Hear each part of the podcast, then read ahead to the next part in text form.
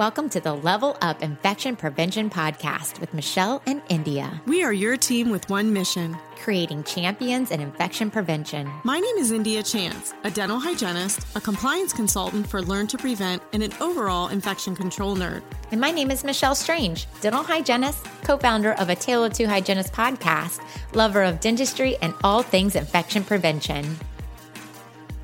Welcome to season one. We're glad you're here.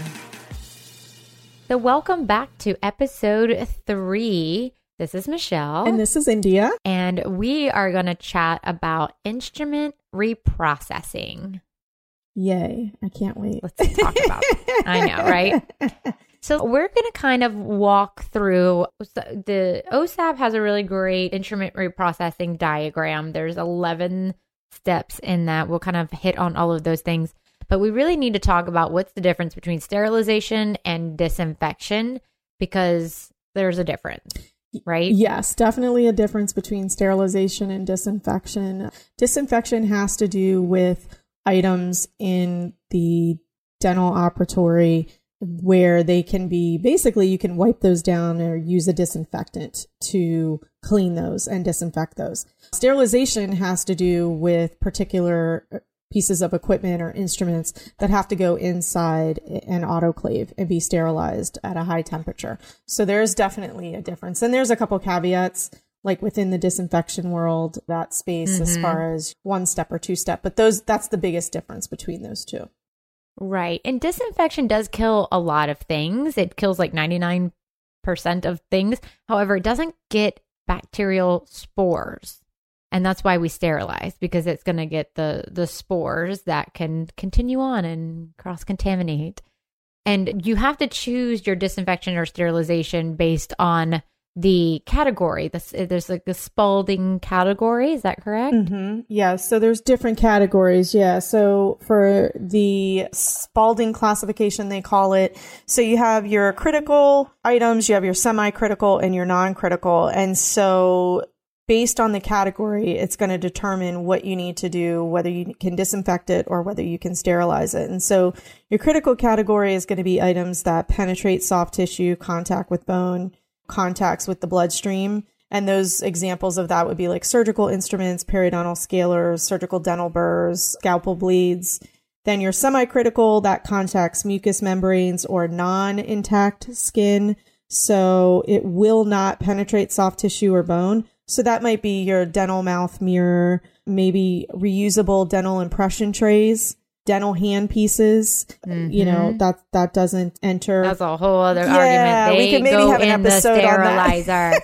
we can have another Yes. episode on that one. And then your non-critical, that just comes into contact with intact skin. So that might be your blood pressure cuff. It might be your pulse oximeter if you if you're using that, which Mm-hmm. would be really cool. So if any of you guys are using one of those, reach out to us because that's pretty cool. That's pretty and great. And then maybe your radiograph head tube that can be disinfected. Mm-hmm. That's a non-critical. So based on the different categories is going to determine whether you sterilize or whether you disinfect. So your critical would be sterilizing and then your semi-critical most likely is going to be sterilizing. There are some people that are still using the cold sterile kind of method and that's a whole nother episode because there's a lot that goes into that.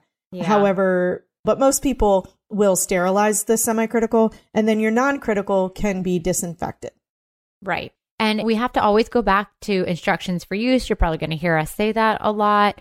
So if it says that it's meant to go in a sterilizer, it's meant to go in a sterilizer, or if it's meant to be on the middle rack of a sterilizer. Like there's a lot of things that your instructions will use will uh, help guide you in that process of either disinfecting or sterilizing. Yeah, and let me just say this little caveat, there are some things that are being sterilized and disinfected that are disposable. So that's why you have to get oh, make my eye twitch. I literally got a little eye twitch right there. so the that's corner. why that's why you have to make sure that you are reading your manufacturer instructions for use because people people people we have got to stop sterilizing and disinfecting disposable items okay They are not meant to do so that. no so that's just my little kind of Thank you for that little caveat that I have there. to put in Yes, for the sterilizing and disinfecting. Mm-hmm. Absolutely. Mm-hmm. So, a part of instrument sterilization or reprocessing, I should say, it starts with the moment you take your instruments from your operatory to your sterilization reprocessing area. And that's not just you grabbing them and walk. And girl, I, I'm so guilty of this. I did not do this for a long time. I've definitely been in some offices too that don't have cassettes. And so then you're just like grabbing them and hoping that you're not stabbing people as you walk through Right. the hallways.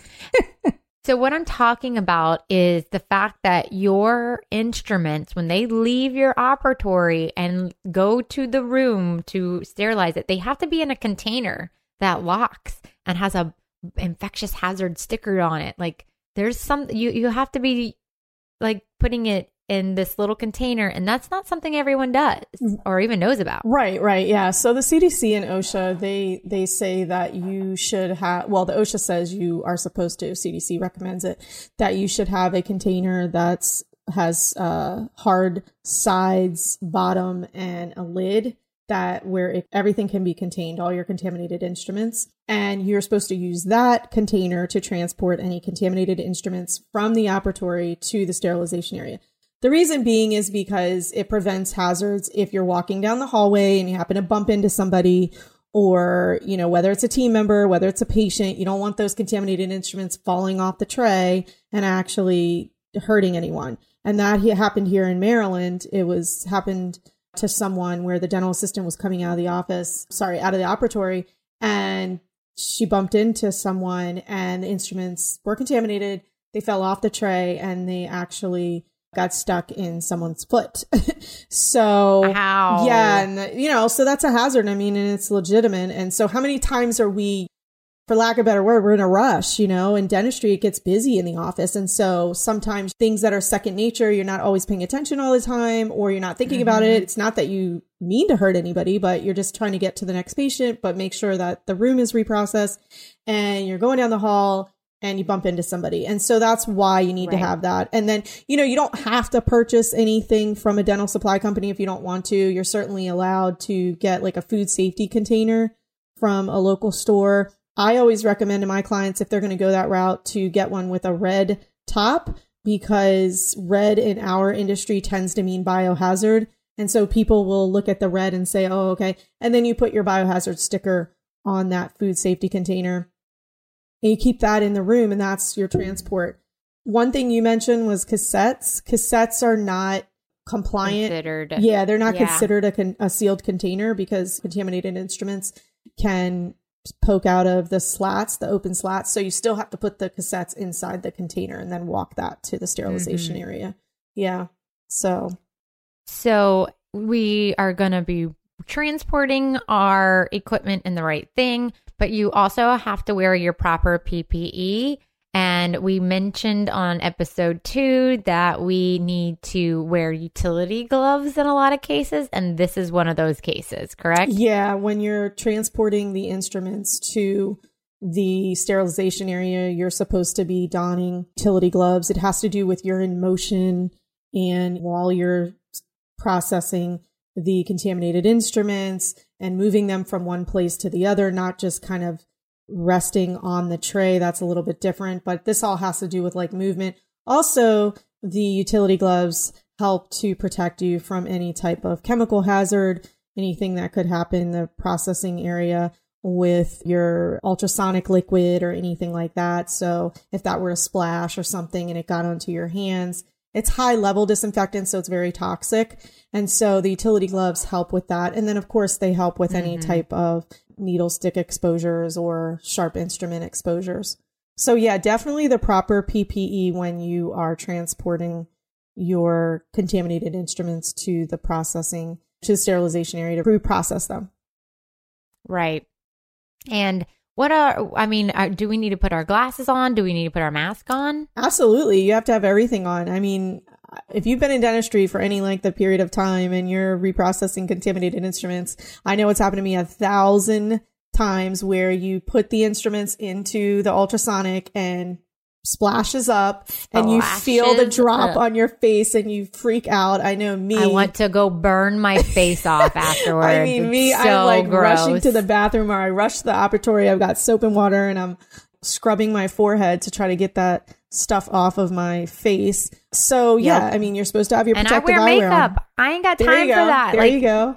I'm not. I do not have time for that. So let's just wear Yeah. our proper PPE. Yeah, right. You don't have to want to. You don't want to walk away with like one eyebrow done because you had to wash your face from the ultrasonic solution. So that would be not be a good look. So yeah, yeah, definitely sure. hmm So we're gonna put our instruments in the proper container. We're gonna don our proper PPE, which means again, put that on, don. And that's gonna be our utility gloves, our safety glasses, and our mask. And then we're gonna go from our room with our tray and we're gonna go into the area. Now, one of the things that this also talks about is flushing the water lines. You know, that's a part of your operatory reprocessing, and we will talk about that. I don't know, India, do you do that before you leave your operatory or do you do it when you come back? Or do you think it matters? So it doesn't really matter as far as I know that OSAP kind of recommends a certain order, but as long as you're getting it done, whether it's before you leave the operatory or when you come back, but it definitely should be done in between each patient. Uh, I don't think it matters. Someone else might disagree, but in the big scheme of things, it's just making sure that it actually gets done. That's the biggest issue. Right. yeah. Yeah. Right. Um, the only time that I would, if I was using a metal and a metal air water syringe, and do you see us doing more disposable with that versus having that metal because it's super hard to clean in that small bore?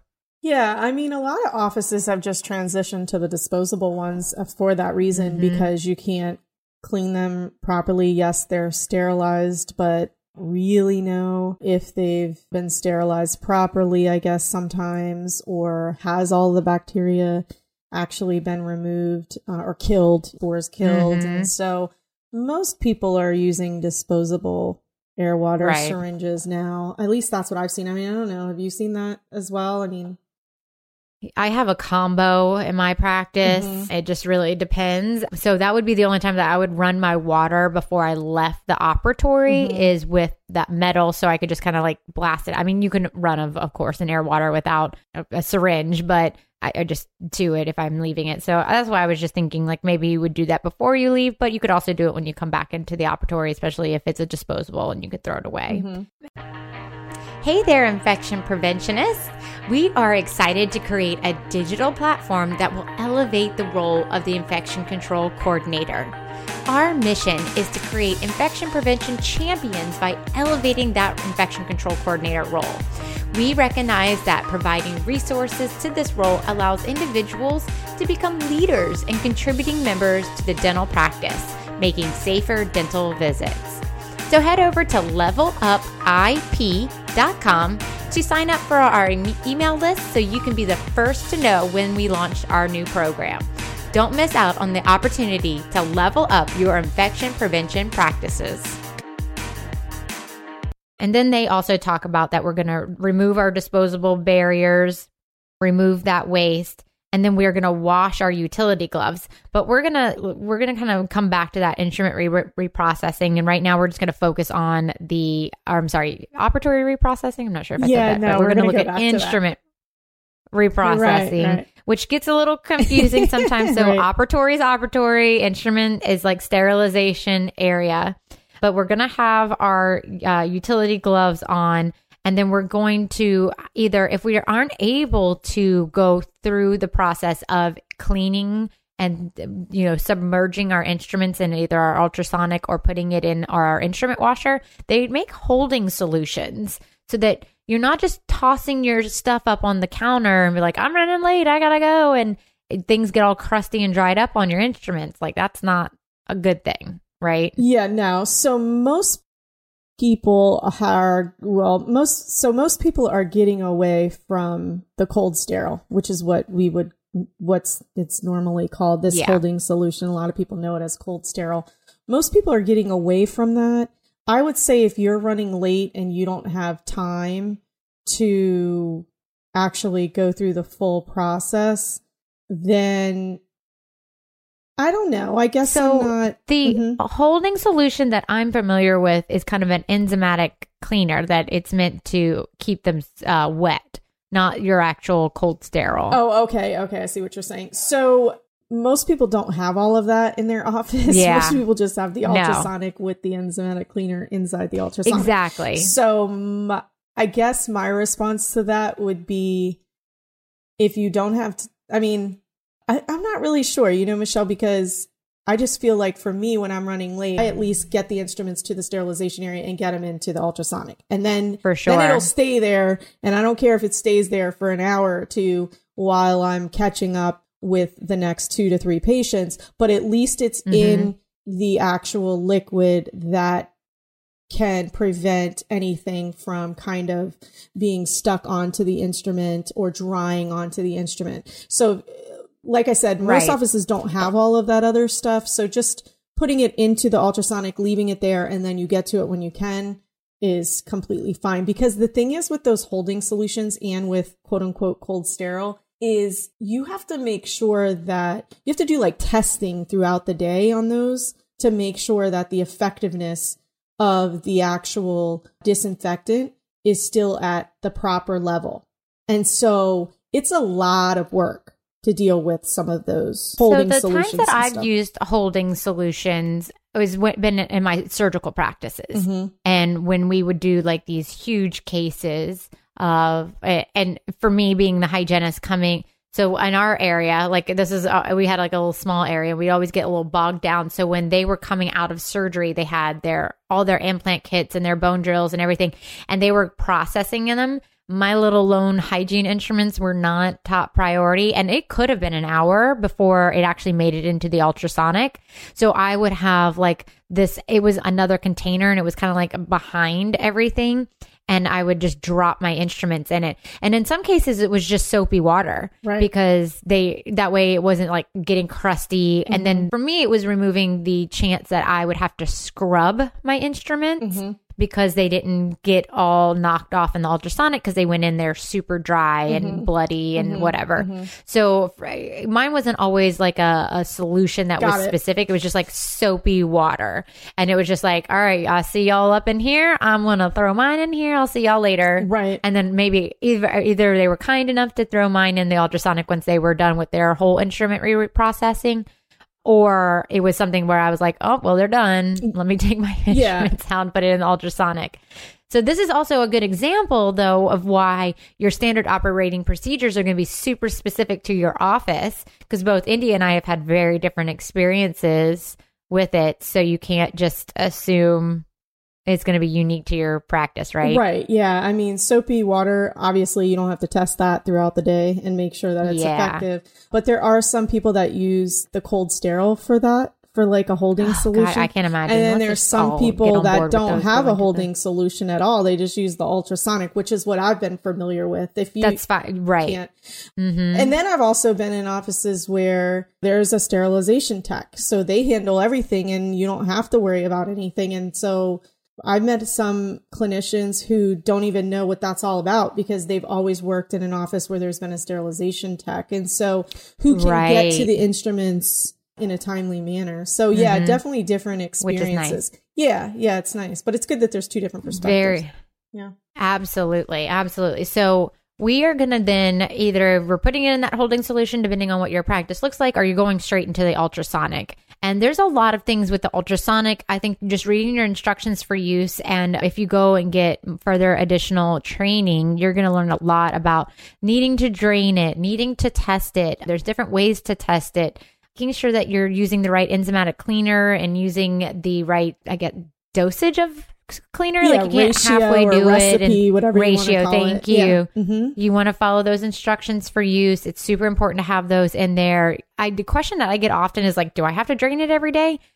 And you might even have to drain it twice a day because it might get super gross. And and so when I we would bring the surgical stuff in, like, and I look in there, I'm like, I can't even see the bottom. Like, it's we're gonna drain that and we're gonna redo. it. Yeah, yeah, exactly. I mean, the manufacturer instructions for use give you some information on that. They'll tell you what you're supposed to do. But the biggest thing is following the recipe or the ratio of, you know, water to solution because that happens. Or some people, I, I mm. apparently there's some there people use the tablets and then some people use the actual liquid. So follow the instructions so that it is actually effective and doing what it's supposed to do because that's one of the biggest things I've heard from reps that mm-hmm. people just put a ton of water and they don't follow the actual recipe yeah. of the product and so it's, it's kind of this is baking not cooking right right exactly exactly it's baking not cooking you, you need exactly the right amount of baking yeah. powder or your cookies ain't gonna rise yeah yeah so yeah. and you're not gonna get exactly. the results that you want because there's claims that are put on these products and so if you don't follow the instructions you're not going to get the result that the claim whatever the claim is is that's printed on there. So yeah, definitely so that true. following the recipe. And I I don't know. I think that's kind of it for following the recipe is like the biggest thing with with it's the biggest yeah, thing. Yeah. Then, um, so once they leave the ultrasonic or your instrument washer, whatever that looks like in your practice, then we're gonna let them dry right? And that's a big thing. I don't think a lot of people let instruments dry properly. Yeah, you have to either let them dry or you put them. I was in one office where he actually had a dryer for the instruments before. I have a dryer in yeah, mine, and it is awesome. fantastic. Uh, it's the coolest yes. thing I've ever seen, and I love it. And I wish everybody would have one. And it's closed up dryer. It's not like a fan no. being blown on mm. my thing. Like it's a, a, thing and it opens yes. and I put my instruments down and in there and, I, and it closes. And then mine's like a drawer and then i just hit and it's uh, all hands free i like oh, just nice. run, run my hand underneath it mm-hmm. and it turns on you can hear it turn on and nice. then once it's done i pull it out and everything is dry and it's fantastic yeah those are really cool i was in one office where they have the ultrasonic kind of like set into the counter and so it's mm-hmm. all at the counter level. And then you just lift the lid and the dryer is right next. You lift the lid, you put the instruments in there, the cassettes. Oh, that's cool. And then you close the lid. It automatically turns on. You don't even have to do anything. And then you come back, it's yeah. set on a timer. You come back, all your instruments are dry. The reason why you want to dry the instruments is because if drops of water are left on the instruments, then when those go into the sterilization pouch and then they're put into the sterilizer, what happens is those drops of water, whether it's the water or some people who don't rinse off the ultrasonic solution, that liquid covers over parts of the contaminated instrument, right? And what it does is it acts as a barrier so that particular part of the instrument that's covered doesn't get sterilized properly. And so that's mm-hmm. why you want to make sure everything is dry. Be careful if you don't have a dryer and you're using towels or towels whatever or using. something you poke yourself. Yeah, you don't want to. You want to make sure you don't get any type of yeah exposure. So injury. it's kind of like cleaning and disinfecting. Like we're gonna remove, but instead of we're drying and sterilizing. Exactly. Right. Yeah. Absolutely. Yeah. And um, also, you don't want to have the pouch wet. Uh, going into the sterilizer. That's a whole nother thing you know that's why you another reason why you want to dry your instruments and stuff even though they come mm-hmm. out wet you don't want them to go into the sterilizer wet and that's a whole other thing mm-hmm. we'll talk about if they're coming out wet mm-hmm. there's might be an issue with your processor mm-hmm. or you're not letting it dry letting long it dry. enough mm-hmm. yeah because you can still contaminate mm-hmm. that sterile package because if you throw it on a countertop that's not clean and now it's wet it kind of absorbs it so that's gross don't do that yeah. guys so we're drying them and then we're going to package them and the package there are I, again you'll learn so much of this in your infection control courses but you can have packages that chemical indicators that help you understand like if your instruments are going through the full process and even then there's different types of chemical indicators mm-hmm. six levels actually or six classifications and so you should know those and also knowing what what fits the right things because sometimes people love to put something too big in there and they it can't close all the way or it's too small and then they over they flap over mm-hmm. that overfold package and yeah. overfold it mm-hmm. So you can't do that kind of stuff. No, no. The, um, the sterilization pouches are regulated by the FDA. They're considered a medical device, so you have to use them according to the manufacturer instructions. And so no overfolding, no trying to stuff things in there and then instruments are kind of poking out of the side because it doesn't really fit properly. You can always seal it properly and then fold it and put it in the sterilizer. That's fine. But you, you, you have to make sure that you're using them properly so that the proper amount of sterilant penetration happens within the pouch. So everything is sterilized properly. There's a reason why it needs to be sealed. The other thing you mentioned is the indicators. It's a good idea to ask your rep about multifaceted indicators or pouches because that means it has all of the indicators on there that you need internal and external. If you're using pouches, if you're using the wrap, Mhm. then you have to put you have to put a, a an, an um An indicator inside, inside, and then right? also you can use the tape because the tape is considered an external indicator external chem- chemical when you're wrapping. indicator. Yeah. And those indicators, the the multifaceted, that's going to tell me like making sure that it stayed in there for the right amount of time, that it had the right amount of temperature for the right amount of time, and it reached the right amount of pressure, right? Like Mhm. it- because there's some that you can just put in there, and those are like your level or class ones, where just because the unit was hot, it'll turn. Mhm. But exactly. hot doesn't mean sterile. Right, so exactly. There's a lot of things. yeah again it all it this just goes back to what we talked about in the first episode about how infection prevention is like a whole approach it's not just one thing that happens Right. so yeah you have to make sure that you're doing all of the steps to get the desired result for sure Right.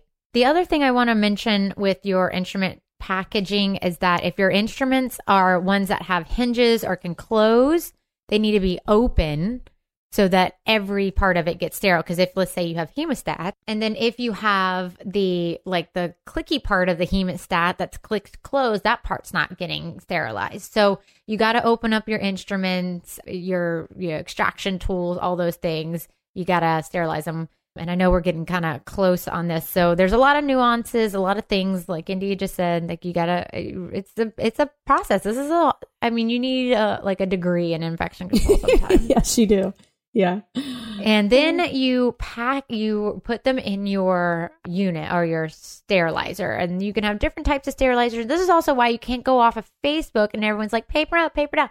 I don't know if you have a chemical autoclave. I don't know if you have a steam. I don't know if you have dry heat. Most of the time, people are having steam, but there's different types of steam Right. autoclaves out there. They all have very specific instructions with how you load that chamber. Some of them are asking for vertical, some are wanting it to be paper up or paper down. Like there's very specific ways to load your autoclave. And so you can't just be like, oh, the Facebook people all said paper down. No. exactly. No. you should not get your infection prevention protocols from a Facebook post comment that somebody put on there. Check the the resource of where you got that. And like what you said, Michelle, follow the manufacturer instructions for use because that's going to tell you exactly how to load the sterilizer as well as most of them come with laminated instructions that you can post. And so in some Put states, in yeah, in some states, part of their OSHA plan is you're supposed to post the instructions for use for the sterilizer. And so you just have to know what your state requires. But yeah, I mean, that's just to help anybody that's loading because that's a whole big controversy. Paper up, paper down. What do we do? Yeah. Good gracious, if I read another one, it'll be too soon. It'll be way too soon. One thing that we didn't talk about with the instrument packaging is writing information on there, Right. like Yeah. the date, Yeah. possibly who processed the instruments. yes. And if you have multiple units, like sterilizer units, maybe I have a Statim, maybe I have a autoclave, then you need to write where it's going so that if you do have a failure in your biological monitoring and or your challenger to the unit, you can be like, okay, on this date, this is we had all these instruments. Otherwise, I feel like you're going to need to run all your instruments again. Yeah, I mean, the purpose of writing down which sterilizer was used, the date, and also who did it, who the operator initials, as it said, is so that if there is an infection control breach with your equipment, you can actually go back to the date where the last date where you had a pass with your spore testing. And then you can say you get a failure and then you can go back and say, okay, well, we know that everything we sterilized up to this date passed and anything past this date did not. So then what you do is you go around to the operatories and you pull all those instruments that were part of the failure dates and then you reprocess those. It's just part of making sure that you maintain safe instruments for your patients. And so that's the purpose of that. It's not to create more work. It's not to give people a headache and freak people out, but it does help if you've had an infection control breach with your equipment that results in a failure. Because not all failures Right. are operator error. I hear that a lot, and that's not true. Not all of them are failing because of the operator. Yeah. And so that's why you do it. And I mean, it's just a smart thing to do. So go ahead, get yourself a permanent marker out there and label them up. Also, it's really important to occasionally go through your drawers and make sure that nothing has gotten poked through. Cause, you know, I've done this when I'm in a rush. I'm like, where is this instrument? And I'm just like knocking all the other stuff out of the way. And you can tear them open. Maybe they just poke through, which just, you know, this is just how it happens sometimes. And make sure that everything did actually pass and they have all their indicators that showed that they went through the sterilization. Because sometimes you'll get that one where it's like, ooh, that's not brown. that should be brown. Right. Uh oh. right. Exactly. Yeah. And then you can kind of walk yourself back and figure that out. But you need to go through your your uh, package instrument storage Mhm. on the regular. Yeah. And that's a good that's a good activity to do like if you have downtime or this whole pandemic people are going to be getting back to the office and maybe things aren't going to be as busy as you're used to them being. So take some time, go through your sterile storage because it should be sterile storage. Everything should be kind of put in drawers or cabinets or something like that. And go through everything and just kind of see where you're at with your instruments and the packaging. Make sure it's all still intact because sometimes if you've removed instrument packages that are sterilized but they're not dry, you can have instruments that poke through the paper and for you technically you should re-sterilize everything. So this is a good time to kind of check through all of that. So true. Anything else that we want to touch on for instrument reprocessing? I think we're good with that. I feel like we have touched on everything. Let's see, we talked You're about need the only thing I would say is you know use your mechanical chemical and biological monitors according to all manufacturers instructions for use you got to maintain your sterilization records we'll talk about kind of record keeping later but there are logs that you have to keep and you do need to challenge your equipment like you can't just put the trust that it's working. You got to challenge it and make sure that it is actually doing what it's supposed to do. So don't forget that. Don't just like it's not set it and forget it. Exactly. You got to do you got to make sure Yeah. that it's working. Yeah, and one other thing, and I don't know that we mentioned this, but your sterilization area needs to have a standard workflow. So that means when you get in, mm-hmm. you need to know which side is the dirty side and which side is the clean side. And you want to be able to start on one side and go all the way over to the other. And that's how contaminated instruments get from one side to the other. Make sure it's organized, make sure it's clean, nothing is overlapping.